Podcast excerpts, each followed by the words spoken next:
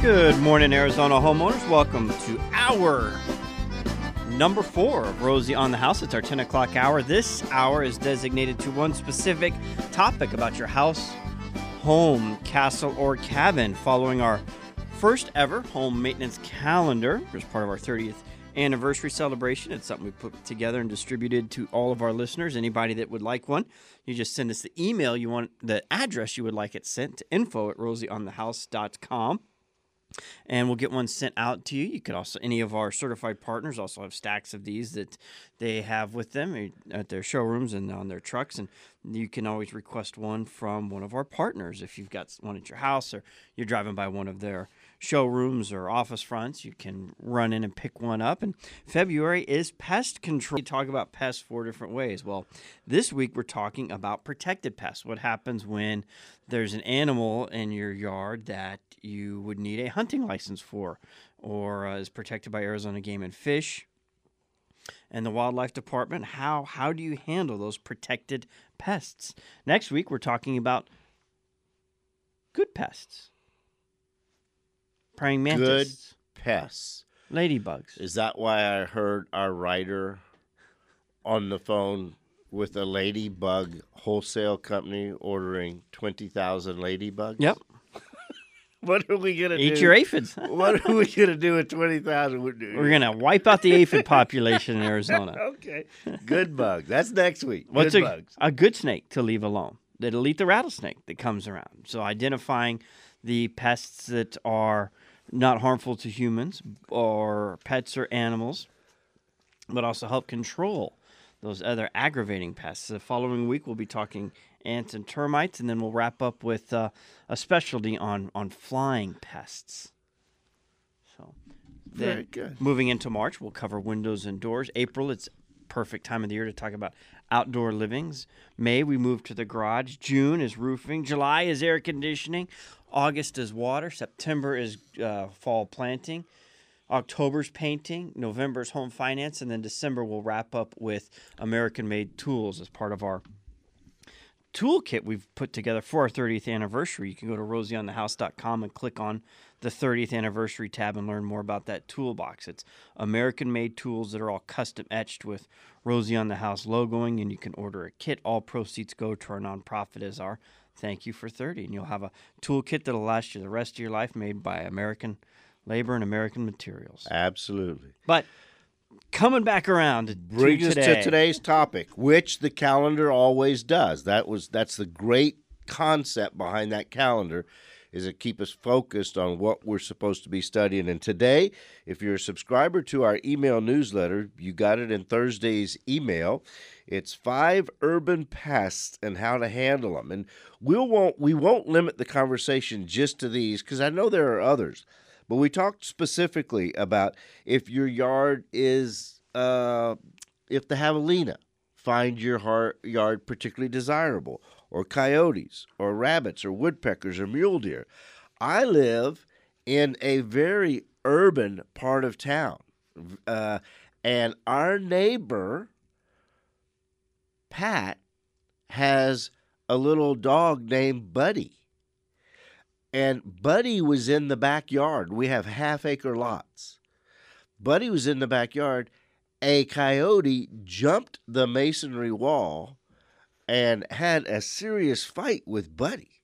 And we were just barely able, Pat was just barely able to get Buddy back in the house.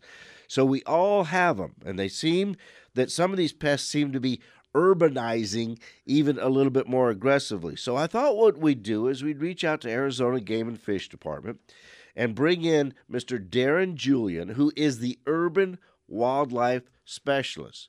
And Romy, you may be surprised by this. He doesn't just work on the ASU campus. nice. Darren. bring Darren in. He is. Good morning, Rosie and Romy. How are you doing this morning? Good. How are you, my friend? Very good, thank you. All right. Well, we appreciate carving time out of your Saturday morning to join us and all the listeners at on Us. Kind of talk through an issue we hear a lot about at, at our office, and we're never quite sure the the PC method of giving them advice on how to handle it. Can we just kind of go through like the most common urban pests that you see you have to handle? What are the phone calls you get at Arizona Game and Fish about, help me, there is a blank in my yard? What is it?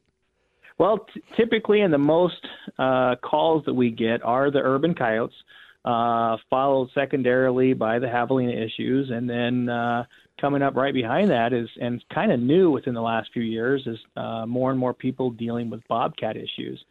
And the biggest issues that I deal with are uh, a lot of times it's either property damage issues by javelina or it's uh, pet concerns related to coyotes and other predators. I can imagine. You heard me talking about our neighbor had a coyote come over the back wall, and I mean this is a this is a six foot tall masonry wall, and uh, I did a little research for her, and they actually make little rollers that you can buy to put on the top of those walls. So as the coyote comes up, he hits a ball bearing floated uh, bar that spins so he can mm-hmm. he can never get it. It's, it's I, I, keep waiting to watch one try because it's gonna be pretty funny. Need a little game trail out there. a little game camera. game camera, yeah. And interestingly, interestingly enough, those are called coyote rollers. All right, good.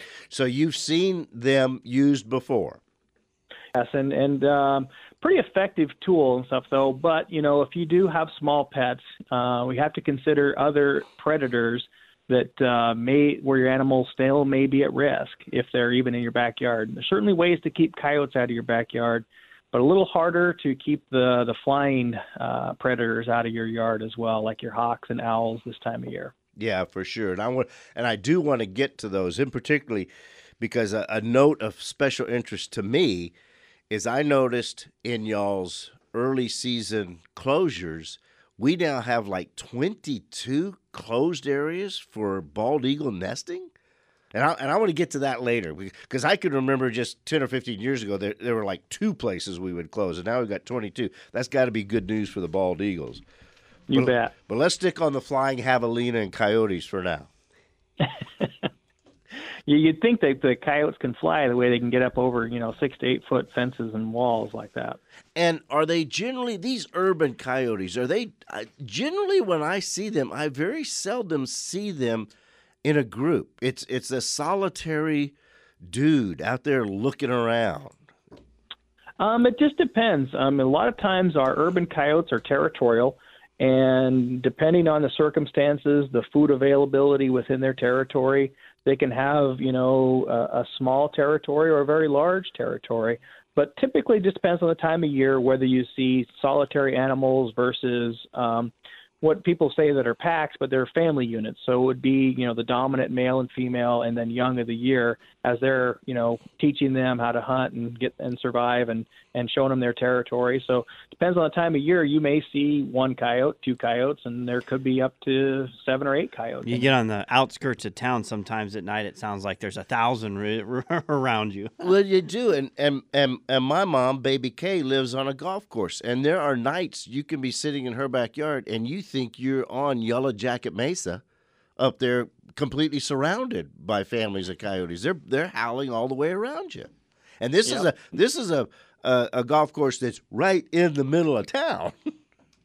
yeah, and interestingly enough, I mean, there's only really at this point one place where we're not you know, getting any coyote calls, and that's like downtown downtown Phoenix. You know, down you know around the the uh, baseball and basketball stadiums down in that country. And when you get the call, what can a homeowner expect your response to be? Well, a lot of what we do, and probably 95% of what we do, is provide education, information and education on how people can live with these animals. Um, there, there's a whole gambit of things that people can do, things that cost a lot of money and, and things that don't require time and effort. That's like hiring a company to do trap and removal, uh, those type of companies are listed on our web pages. Uh, there's the modifying your fencing, the coyote rollers. There's decorative wrought iron, different things like that. You know, to keep coyotes out of your yard.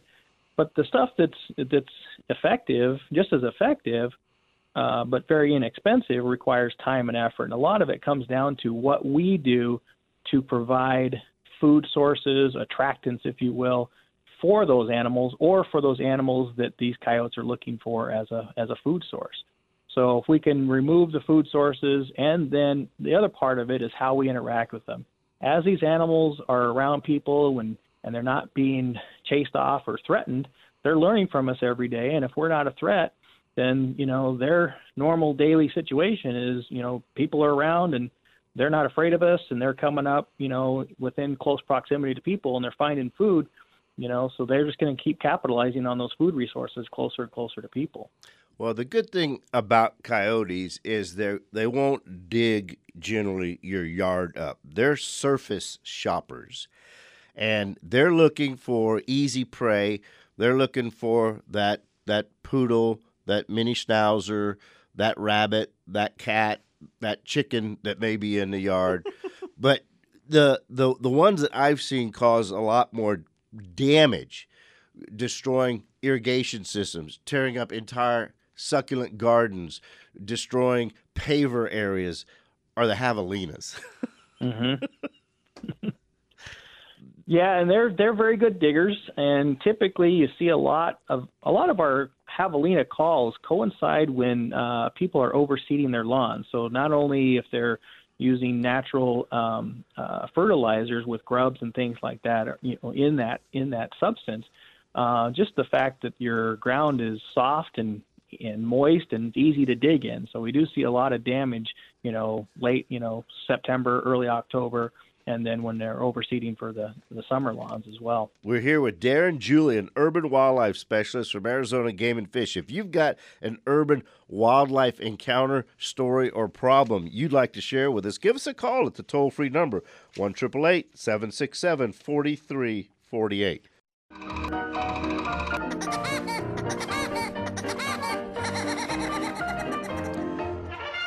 Urban pests.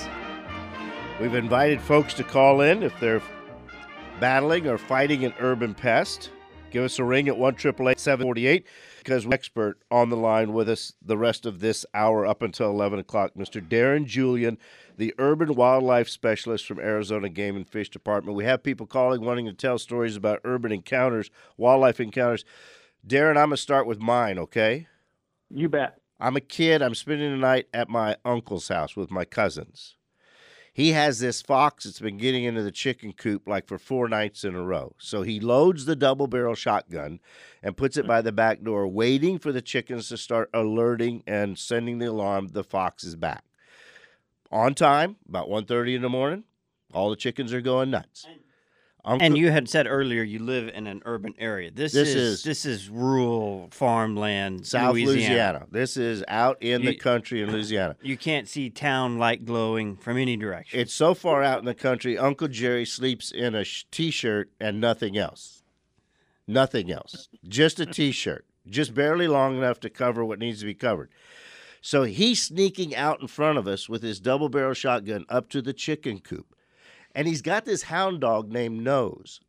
Well, Nose comes up behind Uncle Jerry and puts wet his noses. nose and and wet noses his behind.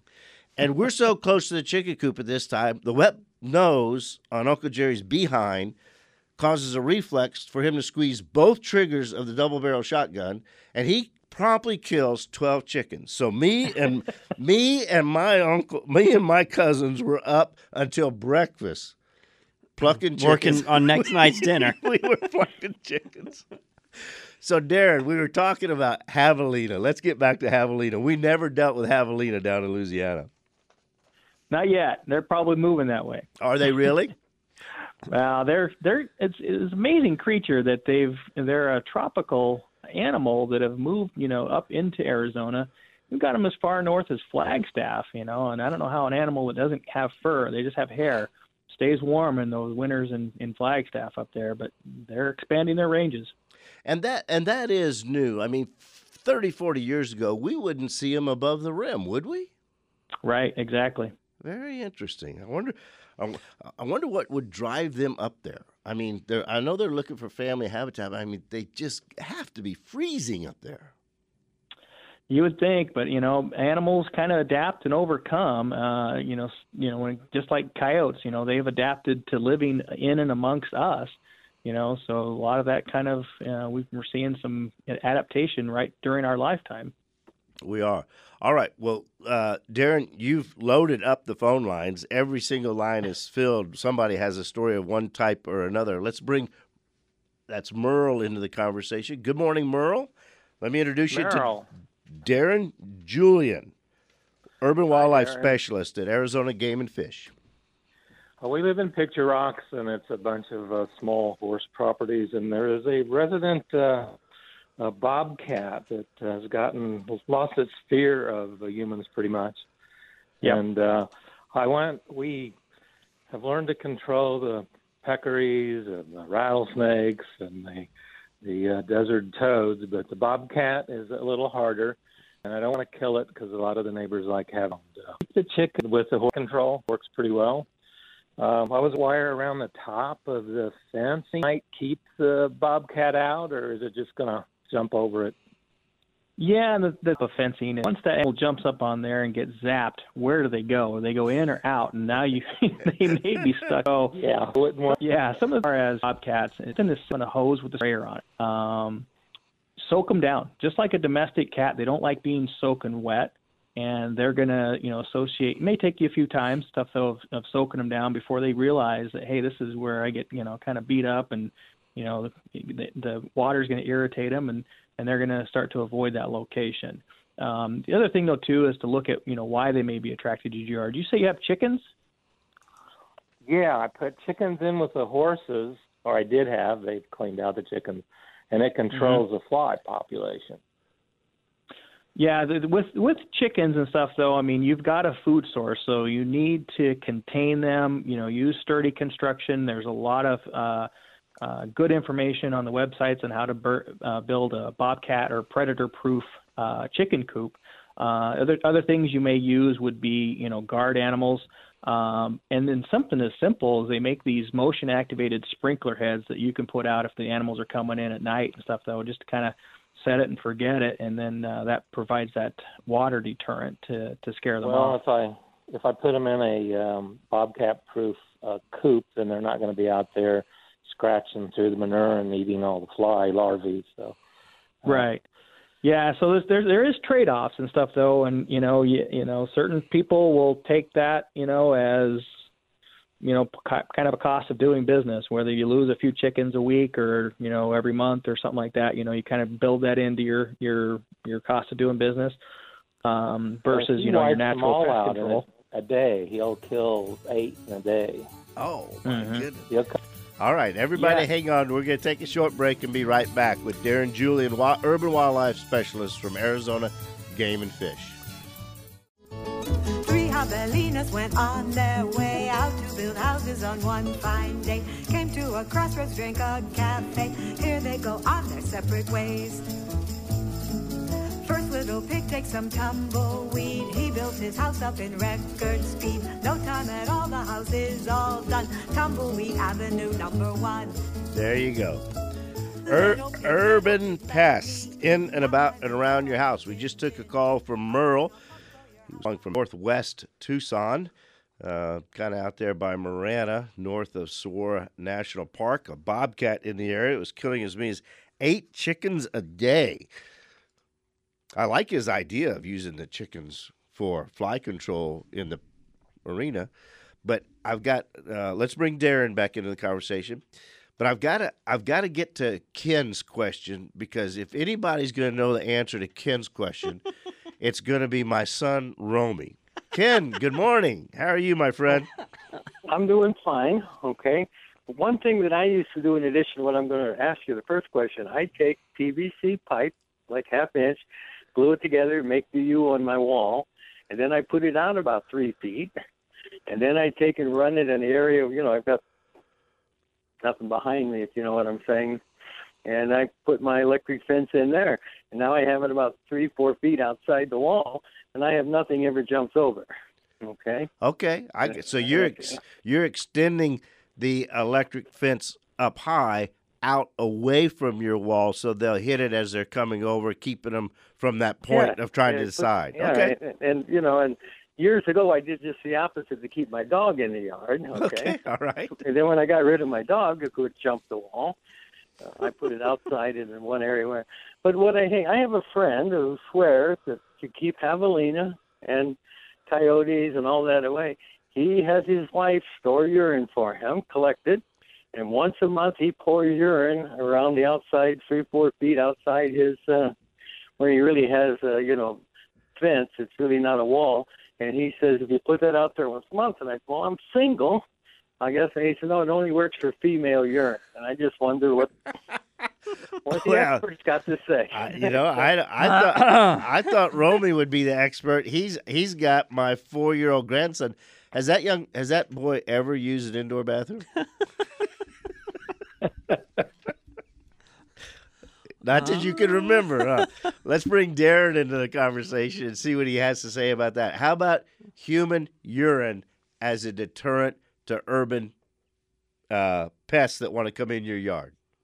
Well, I know there's been some talk of that, and I don't know how much studies that's a, that's that's been done on that. Um, as and my counterpart in Tucson, they recommend using male urine. So they're they're telling single ladies that if they have a male friend to pee in a spray bottle and go spray around, you know, the yard about 18 inches up and stuff, though, where these bobcats would come in and, You know, and be attracted to that. So Bonide is a, is an American made product, and they have a product called Repels All that comes Mm-hmm. bottled, and you can just spray it, and it when you're done, you don't it. just saying, It's there's an alternative. a, a little bit more hygienic. And Romy, what what about we we've kept bobcats off our property with that motion activated lawn garden hose. okay. Uh, it's called a scarecrow. Contech makes it. It's a Canadian-based company, or was. It seems like the last few times I've find to, tried to find Contech, they're not around. But the Scarecrow brand is. So I'm trying to figure out who's who's manufacturing. But regardless, you plug it up to a hose. You put a nine volt battery and It has about a 20 foot diameter on a ni- on a 90 or 180 degree radius, and you can daisy chain it. So you could put three or four Sure. of these up around and create a parameter. And anytime it picks up motion, it, it shoots off a burst of water. Yeah, I, I we yeah, those work very well for bobcats year round. Uh, but in the winter times, they'll work on a whole host of things that are coming into your yard, including coyotes and javelina and things like that. Because especially if they're coming in at in, at night, pre-dawn hours when it's cold out, these animals don't want to be wet, so it can be very effective in the wintertime as well. All right. Now I can remember a particular instance in a in, in when our drought was about the worst. I want to say it may be as long as ten years ago. We y'all were actually getting calls of bears in East Mhm. Mesa. Now, how how do you handle a bear in my neighborhood phone call? well, bears are a little bit different. Um, not only big game animal, but they are uh, predatory as well and stuff. Though, so you know, we kind of look at you know the potential human risk or human safety risk when it comes to that. The other part of it is you got bears coming into the valley. This is not bear habitat, so they are not where they should be. So anytime you have a bear in the valley here and stuff, you know, we ask that you call us. You know, either call our 24-hour uh, number or Operation Game Thief hotline, and we'll come out and we'll try to get that bear out of here. Uh, in it actually was in 2000, so it's been a little while. Where we had 22 such bears that came into the valley. One made its way even real about a quarter mile from ASU's main campus. So, yeah, pretty crazy year when there was extreme drought. None of the food sources uh, materialized that year. You know, your prickly pear fruit, your your acorns, and things like that. So these it was mostly younger bears, younger uh, younger males that were getting kicked out of you know good places, you know, good food source areas, and they're just trying to find their way, and they just kept going and ended up in the valley here. Y'all dart them and then relocate them and hope they don't come back. Is that is that the management plan there? And, ho- and pray for rain and they get their food sources back where they should be. Exactly. If they're if they're young bears, like most of those were, uh, then then they get a second chance. Um, and we put try to find you know I think with those bears they got housed at Southwest Wildlife until uh, appropriate time of year to get get put back out there when things kind of when there's more food sources. Uh, the other thing you know was is you know look at the what kind of interaction they're doing. If they're a, a problem bear and causing problems, you know. Um, they may not have, may, they may not get the second chance and stuff. Though it depends on the, what what the interaction. If they're aggressive towards people, uh, we're not going to relocate a problem bear like that. Well, I can tell you, we're going to bring Karen into the conversation, and she's going to talk about an urban pest that we talk about in the article that we probably get more phone calls than any other urban pest. Karen, good morning out in Queen Creek. Welcome to Rosie on the House. Thank you. So, yeah, this, I'm about ready to cut this saguaro down. Um, this started last year, and this woodpecker has made a a hole. Well, he's on his third hole, and I don't, you know, I thought, well, that's what they do. Except that as he works away making this hole, he is splattering the side of my house with this black sticky stuff, which is near impossible to get off. And it's on my bedroom window and on the window seal and I can take my hose and I can put it on the, you know, the super spray, and I can stand out there for 20 minutes and and practically flood my backyard and get most of it off. But the next morning he's up there, you know, and it starts all over again. All right, Darren, that's a tough one. Woodpeckers. Well, I'm not sure what the yeah, black well, I mean, I tried. is. I tried sticking. I have a lemon tree. I I had a friend go up there and put a lemon in the hole. Well, that lasted about five minutes, and then, you know, I've tried spraying the holes with different things. All I right. had a friend that went up and and put some wire up over one of the holes. And what he ended up, the woodpecker stands on the wires to work on the on the hole, so that didn't work. All right. Well, you've certainly tried a few things. Uh, let's turn it over to Darren here. Darren, what do you think? Well, woodpeckers are poking holes in your house for uh, only a few reasons and stuff, though. One would be, you know, springtime, they're trying to excavate a location to have a nest. Homes aren't a very good location to build a nest, but th- sometimes that happens. The other thing would be, first and foremost, you want to look at your home to make sure you don't have any problems with wood boring insects, partic- particularly termites because these animals, uh, the woodpeckers, will dig into wood siding and things like that to, you know, for uh, uh, termites and other wood-boring insects, the larvae and things like that. So that would be part of your solution. The other things is look at things to deter them, whether it's hanging mylar tape, um, fla- uh, CDs that are going to flash sunlight. They they even go so far as to make these uh, uh, big old spider things that detect that pecking and pounding noise and they come down and they wiggle and flash their eyes. There's a whole bunch of commercial products. Pri- after that, if you're not having any relief um, to physically and get rid of to you know in for you know, completely get rid of that woodpecker, it does require a permit from the U.S. Fish and Wildlife Service because almost all birds are protected under the Migratory Bird Treaty Act, and you will need a depredation permit in order to take or to kill that woodpecker. So, but they're not just going to give you a, a permit without trying all these non-lethal things. Um, but first and foremost, look at you know why it's attracted to that area, and then look at all these other uh, methods uh, to discourage it. You know, there's all kinds of different things that are out there. If you sim- simply Google woodpecker control, you'll find a whole host of information on on online. And Karen has a, a tougher problem than most people where they're actually pecking on the house. Uh, th- Correct. This this bird is doing exactly what he's supposed to be doing, pecking in a saguaro. The saguaro is apparently so close to the house that the debris, the the mucus, is landing on her house. Uh, Karen, you've got a tough problem. There's going to be a. It isn't going to be any easy way to keep that bird off of that cactus. We have recommended for years that if you have a woodpecker pecking in a particular area of your home, to cover that entire area with Tabasco sauce and cayenne red pepper. And that seems to be a pretty good darn deterrent. Darren, have you ever tried that?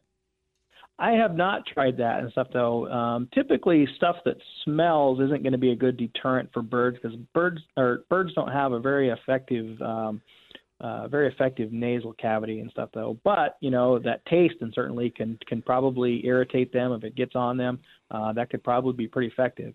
You know, kind of think of you know these any of these problems and stuff though. It's the more things you do in combination with each other is the better you're gonna have, better results you're gonna have, longer lasting results you'll have as well. Let- Uh, and I didn't catch that they were picking on a saguaro. At least this, the, the saguaro is not your home, so it's probably you know lesser of two evils. If you. Right, right. Okay, let's see if we can bring Susan into the conversation real quick. We've got Susan, Johnny, and Darlene all want to talk to Darren. Susan, real quick, please.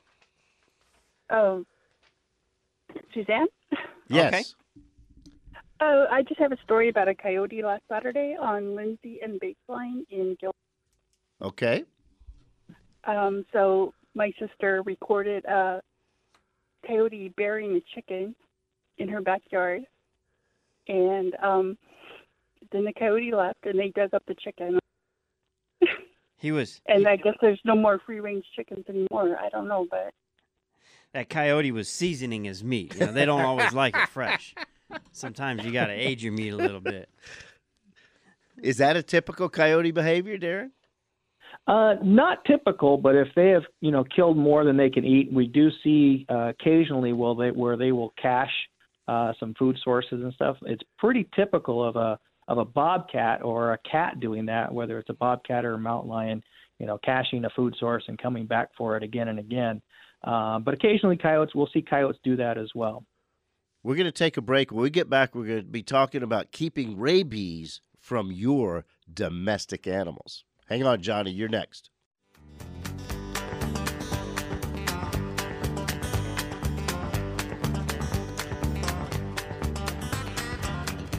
And welcome back, y'all, to the final segment this Saturday morning of Rosie on the House. We're here visiting with wildlife urban specialist from Arizona Game and Fish Department, Mr. Darren Julian. And Darren, we've got Johnny on the line, and he has a question I think that a lot of homeowners probably have the same concern, particularly if they're living in an area where urban pests are common. Johnny, good morning. Welcome to Rosie on the House.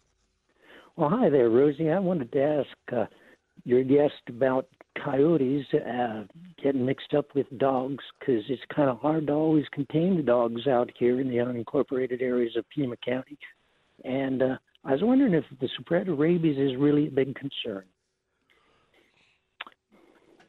Uh, well, Johnny, good morning. And, you know, unincorporated and certainly Pima County has always been kind of a hotbed, if you will, for rabies in the state. Uh, some years are worse than others. Some, you know, some years they may not have any issues. Uh, typically, in an urban area, we don't see those issues with rabies because animals don't have the stressors that living in a uh, open area, you know, less rainfall, less food sources availability, that kind of thing that that the urban areas provide for these animals. Uh, typically, drought issues will uh, exacerbate or you know create issues when it comes to rabies. Um, typically, animals are would be unnaturally concentrated at these water sources that are fewer and farther between when there's less rainfall. So anytime, whether it's rabies or any other kind of uh, animals that are you know, animal sicknesses and things like that, can be spread pretty quickly when these animals are unnaturally concentrated. So certainly when it comes to you know unincorporated areas, um, open spaces, and things like that. Uh, when it comes to domestic animals, you do want to make sure that they are vaccinated and uh, for rabies ahead of time.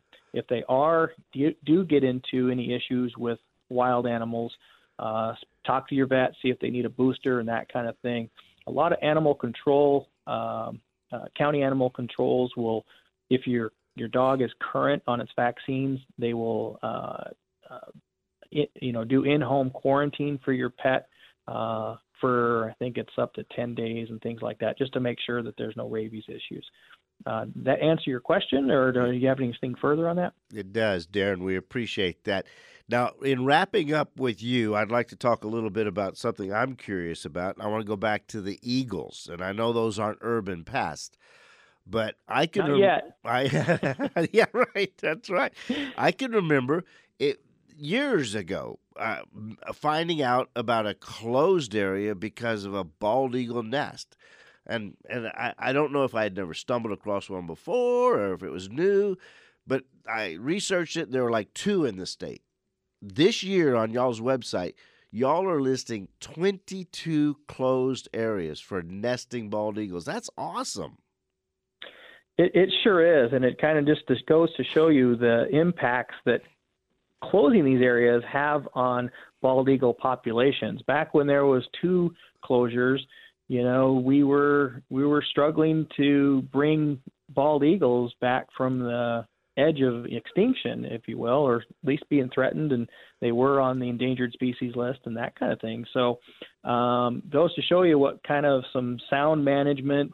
Uh, you know these things didn't just develop overnight we you know long long term strategies looking at what's effective what's not effective and if we can you know uh, anyhow we can uh, minimize the disturbances when these nests are most vulnerable uh, then it has a longer impact and certainly it allows these young to not only eggs to hatch but the young to uh, get to fledgling stage and uh, then they grows the population in Arizona. Our uh, our southwestern, you know, bald eagles are are starting to really come back, and we're starting to see them nest in more and more areas throughout the state, and in, uh, certainly even in more and more human-dominated areas. We have a couple nests on the Salt River, uh, even just near town here, and then along the Gila River in the West Valley.